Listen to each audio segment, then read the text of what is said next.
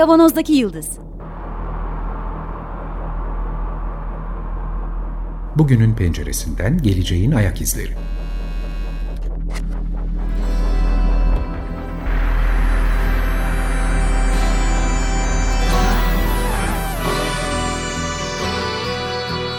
Hazırlayan ve sunanlar İsmail Başöz, Haluk Levent, Mustafa Yılmazer ve Fethiye Erbil. Zorlu Holding Sürdürülebilirlik Platformu Akıllı Hayat 2030, herkes için daha yaşanabilir bir dünya diler. Merhabalar, 94.9 Açık Radyo'dayız. Kavanoz'daki Yıldız programında sizlerle beraberiz. Geleceğin ayak izlerini sürmeye devam ediyoruz. Covid sonrası geleceği şimdiden konuşmaya devam ediyoruz. Geçtiğimiz hafta da online eğitim ve eğitim sürecindeki Dönüşüm. problemleri, dönüşümleri konuşmuştuk. Bugün de yine bunun üzerine sohbet etmeye devam edeceğiz. Bugün daha çok bilgiler Fethiye'den gelecek. Şimdi ben önceden bir söz söylemek istiyorum. Birkaç şey söylemek istiyorum açıkçası. Bugün biraz daha informatif bir sohbet edeceğiz. Yani havada uçan bilgileri size aktarmaya çalışacağız. Yanılıyorsam düzelt Fethiye sen de olduğumuz için söyleyeyim. Fakat informasyonlar da önemli. Evet bir bilgi haline gelmesi çok daha önemli kabul ama önce informasyonları toplayalım. O havada uçuşan bilgileri ayrı ayrı bilgileri toplayalım. Ama biz yine duramayız. Onları birbirine bağlarız zaten. Haluk orada benim ilgi alanımın biraz şeyinde kalıyor. Ben biliyorsun 23. yüzyıl, 24. yüzyıl falan Geride kaldı. Fazla yakın bir gelecek benim için. Yani. Senin bilgilerini oralarda ama biz işte günden toplayalım, bugünden toplayalım o günlere önümüzdeki yüzyıllara ulaştıracağız inşallah bu bilgileri. İnşallah. Bunları kaydedelim Haluk ki yani oradan döndüğümüz zaman da bu garip insan evladı o zamanlar neler yapmış en azından e, arkadaşlara Ama şey diyoruz. Önden bir yıkım oluyor. E, yıkım o, olur belki. Uygarlığı kurmak için önden büyük bir yıkımla karşılaştık. Ama spoiler verdin sen şimdi. Bugünkü programın esas ana fikri buydu yani. Yıkmadan yeniden yapamayız. Star Trek üzerinden konuşuyorum. Star Trek dünya büyük bir yıkımdan sonra yeni bir uygarlıkla yükseliyor. Peki o zaman ben şimdi hemen fırsatı buldum. Gireyim sen yıkım oluyor diyorsun. 23. 24. yüzyıldan bahsediyorsun. Ben 19. 20. yüzyılın başından 1918'den küçük bir bilgi vermek istiyorum. E, malum İspanyol gribi diye adlandırılan 1918'de tarihe geçen ve milyonlarca kişinin ölmesine yol açan büyük bir salgın var. Kaldı ki İspanyol gribinin de İspanya'da başlamadığını biliyoruz. Sadece bu adlandırmanın İspanya basınının görece dahi özgür olması ve ülkelerinde olup biteni ifade edebilmeleri nedeniyle duyulduğunu ve bu yüzden İspanyol gribi diye adlandırıldığını biliyoruz. Bunun yol açtığı çok önemli bir durumdan bahsedildi. Çok net doğrulayamadım ama çok mantıklı geldi en azından. Erkeklerin malum Birinci Dünya Savaşı'nda cephede çarpışan erkeklerin çok fazla vefat etmesi yüzünden erkek sayısı azalınca iş gücü, erkek iş gücünün de azalması söz konusu oluyor ve kadınların iş hayatına daha çok katılması söz konusu oluyor.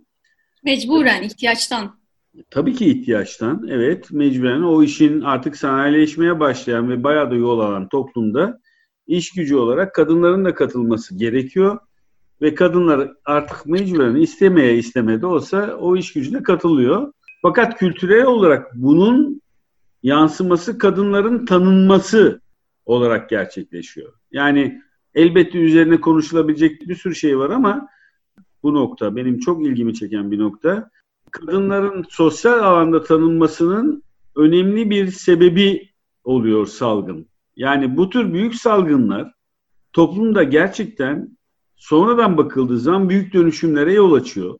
Bunu biliyoruz ve şimdi yaşadığımız süreçte her ne kadar inkar edersek edelim ya da edilirse edilsin biz en azından inkar etmiyoruz ama birçok insanın ettiğini biliyoruz ki bu program içerisinde birkaç defa daha tekrarlayabiliriz. Kusura bakılmasın şimdi de.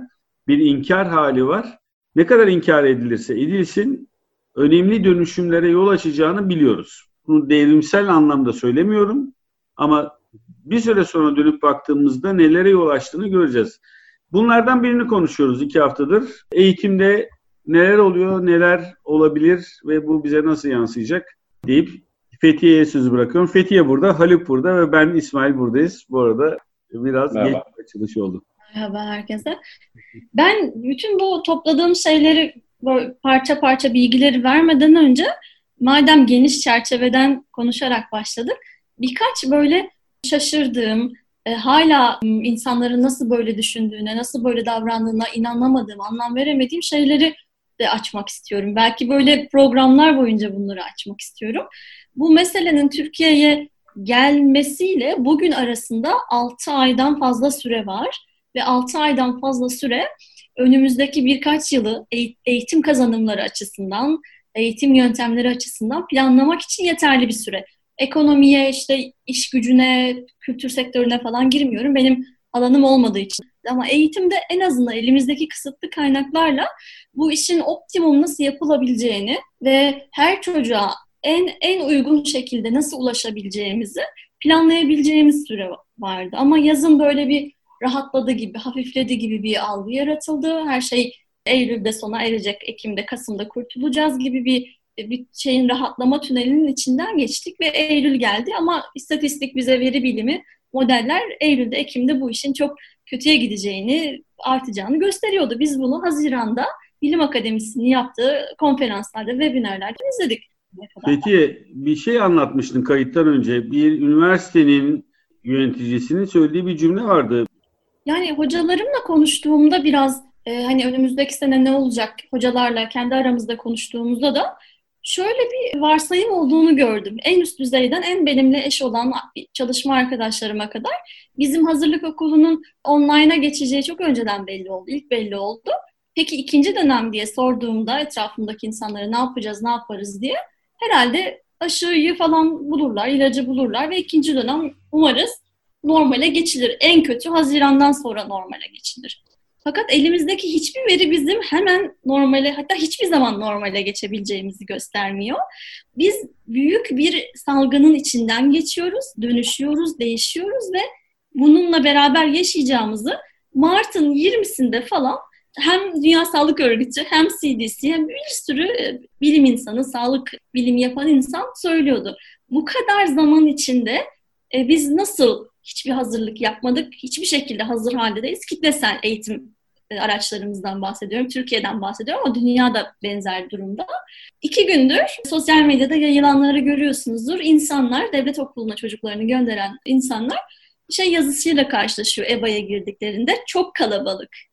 E çok kalabalık olacağı belli değil miydi? Bunun alternatif çözümleri yok muydu? Yeterince büyük e, bir altyapı oluşturamaz mıydık? Yerelleştiremez miydik? Birçok şey satın alamaz mıydık? Alamıyorsak da hibeler alamaz mıydık? Çocuklara ulaştıramaz mıydık? Mutlaka çözümü vardı. Ben okul yöneticisi olarak görev yapan arkadaşlarımla konuşuyorum. Neden diyorum tek bir platformdan bu eğitim verilmeye çalışılıyor? Bütün ülkedeki bir sürü çocuk, bir buçuk iki milyon öğrenci bir web sitesinden girmeye çalışıyor, canlı derslere takip etmeye çalışıyor. Tabii imkanı olanlar o da bilgisayar, internet olanlar. Bunun sebebi öğrenebildiğim kadarıyla kuliste konuşulanlar şunlar. Öğretmenlerin kaçta ders yaptığı, kaçta açtığı, kapadığı belli olsun. Haftada belli limitli saatleri var. O limitin üzerine çıkılmasın, o limitin altına da inilmesin. Çıkılmasın ki daha fazla ek ders e, bedeli yüklenmesin bakanlığın üzerine, maliyenin üzerine vesaire. Bir de kontrol edelim ne olduğunu. Ama sisteme girilmediğinde ne oluyor?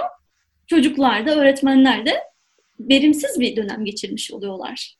EBA dediğimiz şu anda Milli Eğitim'in devlet okullarında online eğitimi organize ettiği platform. Değil evet. mi? Evet, tek platform orası. Hı hı. Ama e, geçen günlerde yine bir haber okuduk. Yine teknolojik bir haber. Buradaki sıkıntının siber saldırıdan kaynaklandığı söyleniyor. Ee, Orada evet, e, Haluk'a atabilirim belki topu. Evet, çok, e, bu siber saldırı zaten nereden, ne zaman geleceği belli olmayan, geldiği anlaşılabilen, bazen anlaşılamayan, hatta şöyle diyeyim, geniş kitleler tarafından anlaşılamayan ama her daim uyanık vatanseverlerimiz tarafından derhal tespit edilen bir şeydir. Güzel. Dolayısıyla ihtiyaç halinde cam kırılır, siber saldırı çıkar orada. Evet, bizim programımızın nosyonu gereği bunu da açıklamış olduk dinleyicilerimize. Siber saldırı nedir? Budur. Birazcık dünyadan örnekler vererek gitmemi ister misiniz peki? Çok isterim, evet. Geçen hafta Gonca'yı Evet, davet etmiştik. Şurada bir şeyden bahsetmek isterim yalnız bu internet meselesi. Şimdi internet altyapısını geliştirmek böyle iki taraflı çalışan bir olumlu ve olumsuz her iki taraf için de. Yani bizim için de iktidardaki yöneten güç tarafından. Şimdi internet altyapısının gelişmesi bir ticareti canlandırıyor. işte bir sürü fayda yaratıyor. Eğitimi kolaylaştırıyor. insanların birbiriyle bir araya gelmesini kolaylaştırıyor. Fikir değiş tokuşlarını kolaylaştırıyor. Ama burada tabii zararlı fikirler de dolaşır. Bu, bu işte daha önce de bahsetmiştim. Bir siyaset bilimleri makalesinde okumuştum. Şimdi ismini hatırlamadığım için tam olarak referans veremiyorum ama bu eğitimde günümüzdeki teknolojik seviyenin verimli kullanılabilmesi için bir eğitim verilecekse, yani iş gücü piyasasına gerçek anlamda bir hazırlık yapılacaksa bu eğitimde, eğitim orta öğretim olabilir, üniversite olabilir, bir takım becerileri kazandırmak gerekiyor. Teknik beceriler elbette önemli. Onlarda bir sıkıntı yok. Fakat eleştirel düşünme, problem çözme falan gibi soru sormayı sürekli alışkanlık haline getiren bir takım becerilerin de kazandırılması gerekiyor. E o zaman bu tür eleştirel düşünebilen insanlar sadece bulundukları işte eleştirel düşünerek yaratıcılıklarını göstermek durumunda kalmayacaklar. Toplumda olan biteni de sorgulamaya başlayacaklar. E işte bir Sağlık Bakanı'nın açıkladığı rakamlar arasındaki tutarsızlıklar bunların da dikkatini çekecek. Bunu da eleştirmeye başlayacak. E bu da tabii istenmeyen bir şey. Şimdi o yüzden altyapı yatırımları yeteri kadar yani bugün dünyanın en yani Avrupa'nın en kötüsü olduğumuz o açık ortada şeyde internet hızında. E bu Türkiye'nin yapamayacağı bir yatırım mıydı? Yapabilirdi. Falan yani buradan bu soruları çok artırmak mümkün ama bence fazla uzaklaşmadan yine ana konumuza odaklanalım. Evet, evet. benzer meseleler, benzer imkansızlıklar, derin derinleşen toplumsal eşitsizlikler Amerika'da da, Türkiye'de küçük bir Amerika olduğu için Amerika'da da söz konusu. Çok çarpıcı izlediğim birkaç tane video ve yazıdan çok bahsetmek isterim. En son gördüğüm bir Amerikan haberlerinde şöyleydi. Bir hani meşhur okul otobüsleri vardır, sarı otobüsleri biliyorsunuz. Şimdi okullar kapalı, bazı eyaletler açtı, bazıları açmadı vesaire. Ee, evde olan ve evinde internet e, hizmeti olmayan birçok çocuk var. E, kiliselerin önüne o servis araçlarını çekmişler, sarı otobüsleri. Onların içine internet sağlayıcı yüklemiş bazı dernekler, organizasyonlar. Çocuklar o kadar uzak yollardan geliyorlar ve bütün gün onun etrafında oturuyorlar ki ya da araçlarında vesaire küçücük bir cihazla neyse ki okullar cihaz vermiş öğrencilere, çocuklara. Oradan dersi takip etmeye çalışıyorlar. Bir tane çocuk dedi ki saatlerdir hiçbir şey yemedim. Saatlerdir tuvalete gitmedim, bir şey içmedim çünkü etrafta herhangi bir yer yok. Bir yandan da böyle küçük küçük zengin, varlıklı, orta ve üst sınıf ailelerin birleşip kendi öğrenme hub'larını oluşturdukları gruplar varmış. Benzer yaşta becerideki çocuklarını bir araya getiriyor. Üç tane zengin aile. Her, her birisi başka bir ders için özel en iyi hocaları tutuyorlar. Açık alanda ders yapabiliyorlar. Özel okullarda ventilasyon havalandırma sistemleri var. Az sayıda öğrenci daha da yarıya düşürüldü. Sınıflarda 4-5-6 öğrenci aynı hızla devam ediyorlar. Bu tarafta da alması gerekenin minimumunu alamayan öğrenciler var. Birçok bir yerde bu geçerli. Sadece Türkiye için de değil. Peki benim benim aklımdaki soru şu. Bütün bu eşitsizlikler daha önce de yok muydu? Vardı elbette. Şu anda derinleşiyor ve şu anda kabak gibi gün yüzüne çıktı. Biz bu, buradan hızla bu tünelin içinden geçtikten sonra o tren biraz yavaşlamaya başlarsa bir gün bunun sonuçlarını nasıl göreceğiz? Bu toplumsal yapımıza nasıl yansıyacak? Buradan geriye dönüş var mı? Ve neden insanlar hala bir günde böyle bir sihir gelecek, sihirli bir değnek gelecek ve biz eski rutinimize geri dönebileceğiz. Herkes okuluna gidebilecek gibi düşünüyor. Aşıdan bahsediyorsun herhalde sihir derken değil mi? Böyle bir herhalde. böyle bir çok keyifli, herkesin sığındığı bir yer var. Burada muhtemelen bu inkar etme hali, inkar etme psikolojisi şu anki şu ana kadar kurduğumuz ve konforumuzu sağladığımız muhtemelen de yenisiyle, farklısıyla hiçbir şekilde hasbihal etmediğimiz bir hayatı yine aynı kelimeyi söyleyeceğim, inkar etmek üzerinde. Bunu inkar ederek ancak bu hayatı tutabileceğimizi zannediyoruz ama hayat öyle bir şey değil. Şu anda bu virüs bize yeni bir hayatı dayatıyor artık. Yani bunun tartışmasız olduğu ortada. Genelde bakış şu, bu süreci hayat boyu kalacak bir sistemin inşası olarak görülmüyor. Bu süreç gerçekten bundan sonraki bütün hayatın temeli olacak bir bir süreç halinde okunması gerekiyor. Doğal olarak da bu yani bundan sonraki hayatı tamamen inşa edecek bir şey olarak görmeyince bir bir sahne vardı Babam ve Oğlum filminde. Ona şeyi soruyorlar köydeki elemana filmin kahramanı.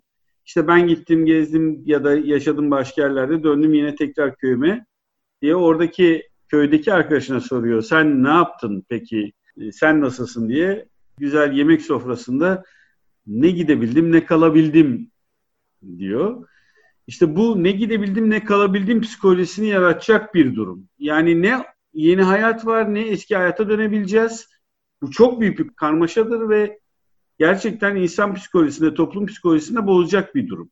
Hayır, biz yeni hayata geçiyoruz. Bu böyle yüzleşiyoruz artık birçok şeyle. Bu sadece salgınla ilgili değil, durumumuzla bütün toplumsal örgütlenmemiz, eğitim, ticaret, sanayi, sosyal vesaire bütün örgütlenmemizi gözden geçirmemiz gereken bir süreç olarak duruyor. Ama hala bunu inkar ederek ya biraz sonra aşı bulunacak ve yeniden eski hayata döneceğiz. Online eğitimde de şu anki durumun hayata dayattığı online eğitimde de bunun üzerinden bir kurgu yapılmıyor hala. Hala döneceğiz nasıl olsa şimdi geçici dönem idare edelim kafasıyla yapılıyor. Bu da gerçekten duvara çarpacağını düşündüğüm olaylardan biri. Biz gerçek bu programda fütüristik konuşmadığımızı söylüyoruz ama evet bu konuda ben iddialıyım. Bunun geri dönüşü yok artık. İkincisi de diyelim ki bir süre sonra virüsüz bir hayata geri döndük. Diyelim ki. Yani ne demekse geri dönmek. Yani böyle bir şeyin olmayacağını da biliyoruz ama geri dönmek diye bir hikaye olmayacak. 38 bin tane virüs var bilinen değil mi? en, az, en azından hayır. En azından hafızamıza kalacak. Kaldı ki senin söylediğin gibi Dünya Sağlık Örgütü daha 3-4 gün önce açıkladı salgınlar devam edecek diye. Bu salgını, bu ya da buna benzer salgını öngören dünyada en ciddi çalışan epidemiyoloji ya da halk sağlık kuruluşlarından biri olan Almanya'daki Koha Enstitüsü bu senaryoyu daha önceden ifade etmişti.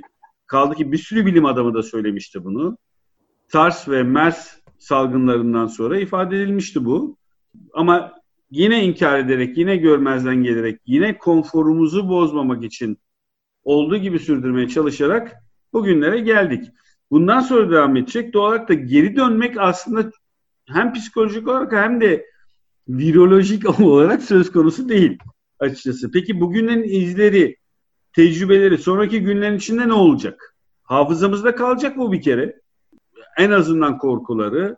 Bu, bunu mutlaka taşıyacağız. Bu bile yeni bir yaşama yol açacak zaten yani. Doğal olarak da eski yaşama döneceğiz hayali hiç ayağı yere basan bir hayal değil zaten. Tamamen virüs ortadan kalksa bile bu dünya çapındaki bu toplumsal travmayı unutmak mümkün olmayacaktır. Ona göre pozisyon almak zorunda kalacağız. Neden bununla didişiyor ki insan evladı? Yani hayır buna göre organize olalım yeniden. Daha yayından önce bir tane haber okudum. Zannediyorum BBC News'dan sizinle de paylaştım. İskoçya'dan bahsediyordu. 300 bin tane üniversite, 300 bin değildir, 3 bin tanedir o İskoçya'da. Ee, üniversite öğrencisi kampüslerde neredeyse mahsur kaldı diyor. İzolasyona alındı diyor. Açmayın kampüsleri, fiziksel eğitime başlamayın e, uyarıları var sağlık yetkililerinin ya da alternatif çözümler bulun. Hayır, açacağız. Erken başlıyor İngiltere'de biliyorsunuz e, üniversiteler Türkiye'de. Açmışlar e, öğrenciler bir araya gelince her yerde olduğu gibi yayılıyor ve gençler daha çok sosyalleşiyor, daha çok bir araya geliyor. Öğrencilere sadece iki şey yapma izni vermişler şu anda. Sert e, önlemler var. Yurdunuza gidebilirsiniz, yurt odanızdakilerle görüşebilirsiniz ya da kaldığınız eve ve sadece derse gelebilirsiniz. Acil durumlar dışında alışverişe gitmek yasak, toplanmak yasak, hava gitmek yasak, şu yasak, bu yasak. E, e, hem eski olsun istiyorsun ama bir yandan da virüs var. Eskiyi de yaptırtmıyorsun. Yeni bir şey de sunmuyorsun oraya. E, bunun artacağı da belli. Amerika'daki üniversitelerin çoğu açtı. İnanılmaz yüksek sayılara ulaştı. Ya geri gönderdi ya kısıtlamalar getirmek zorunda kaldı. Yani ben bu gerçekten senin son cümlenden alıp buraya getirmek istiyorum. Başka yerlerde de başka benzer örneklerini göreceğiz bunu. Bu inadımız neden bizim? Bu bizim ekonomik yetersizliğimizden mi, zihinsel yetersizliğimizden mi, psikolojik durumumuzdan mı? Bunu gerçekten anlamak ve konuşmak gerekiyor diye düşünüyorum. Toplumsal psikolojiden bahsedildiği zaman bu hani anlaşılabilir olarak e, görülüyor.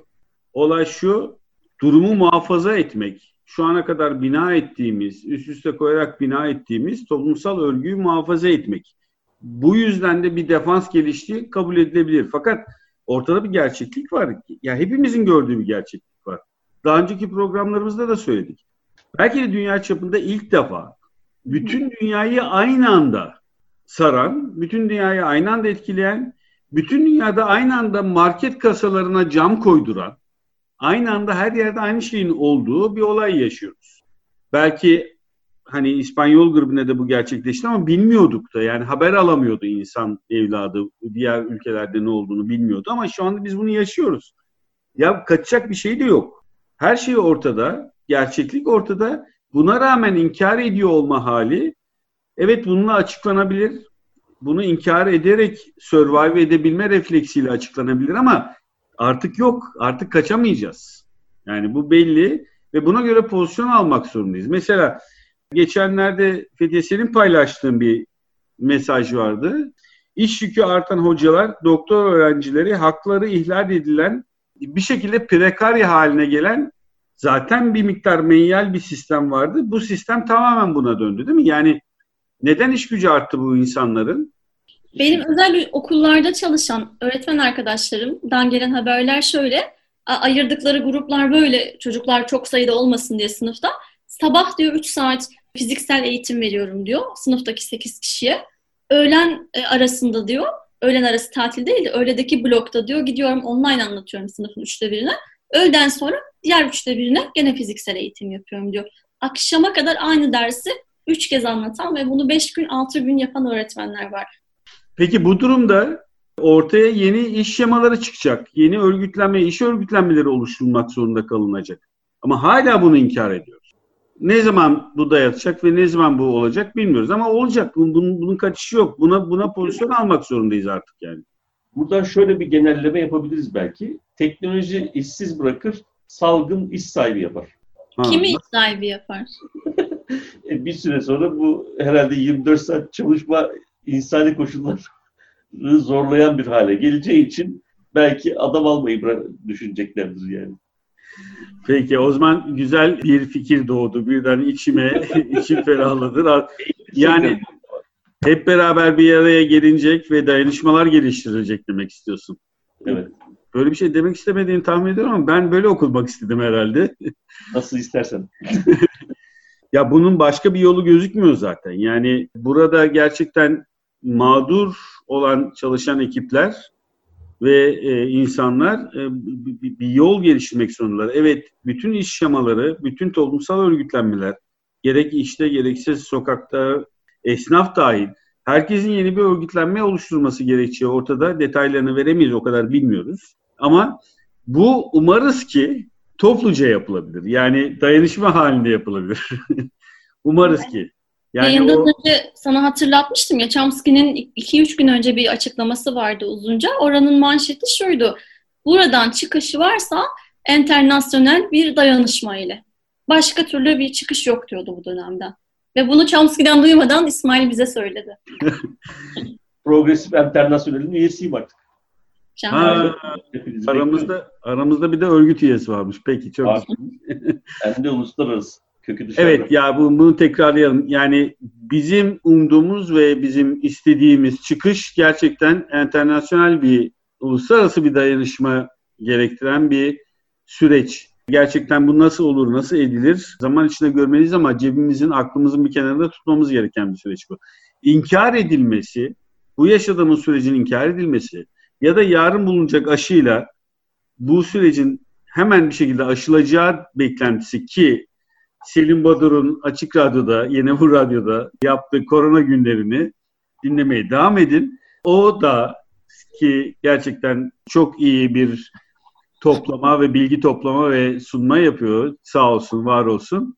Onun da söyledikleri aşıya bu kadar bel bağlamanın çok fazla anlamı zaten yok. Kaldı ki kenara koyalım ne olursa olsun aşı bile bulunsa tekrar ediyorum bu dönemin izleri mutlaka devam edecek. Mutlaka devam edecek. Güvensizlik olarak, kaygı olarak devam edecek.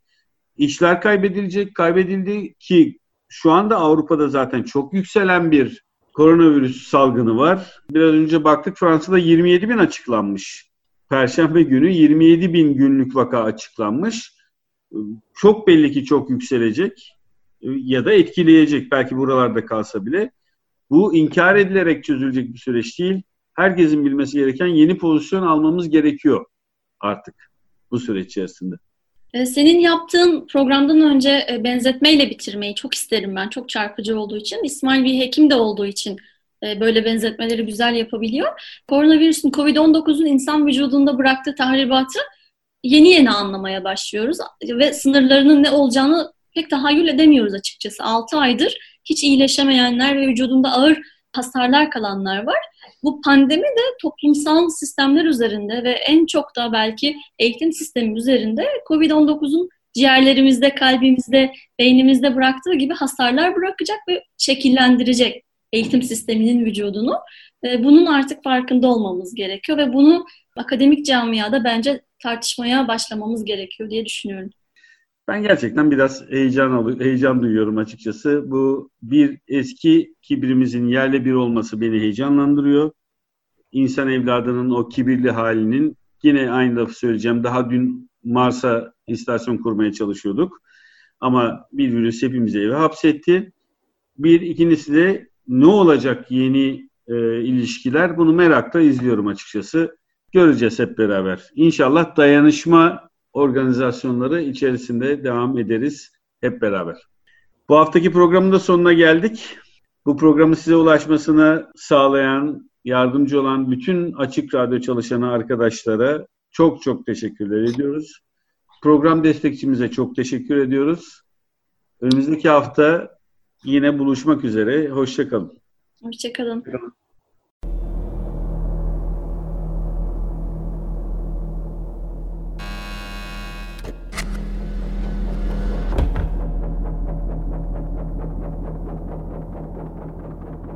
Kavanozdaki Yıldız Bugünün penceresinden geleceğin ayak izleri.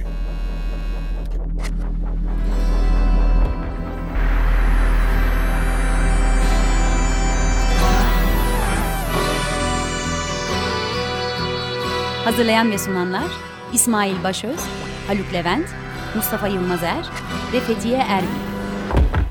Zorlu Holding Sürdürülebilirlik Platformu Akıllı Hayat 2030 sundu.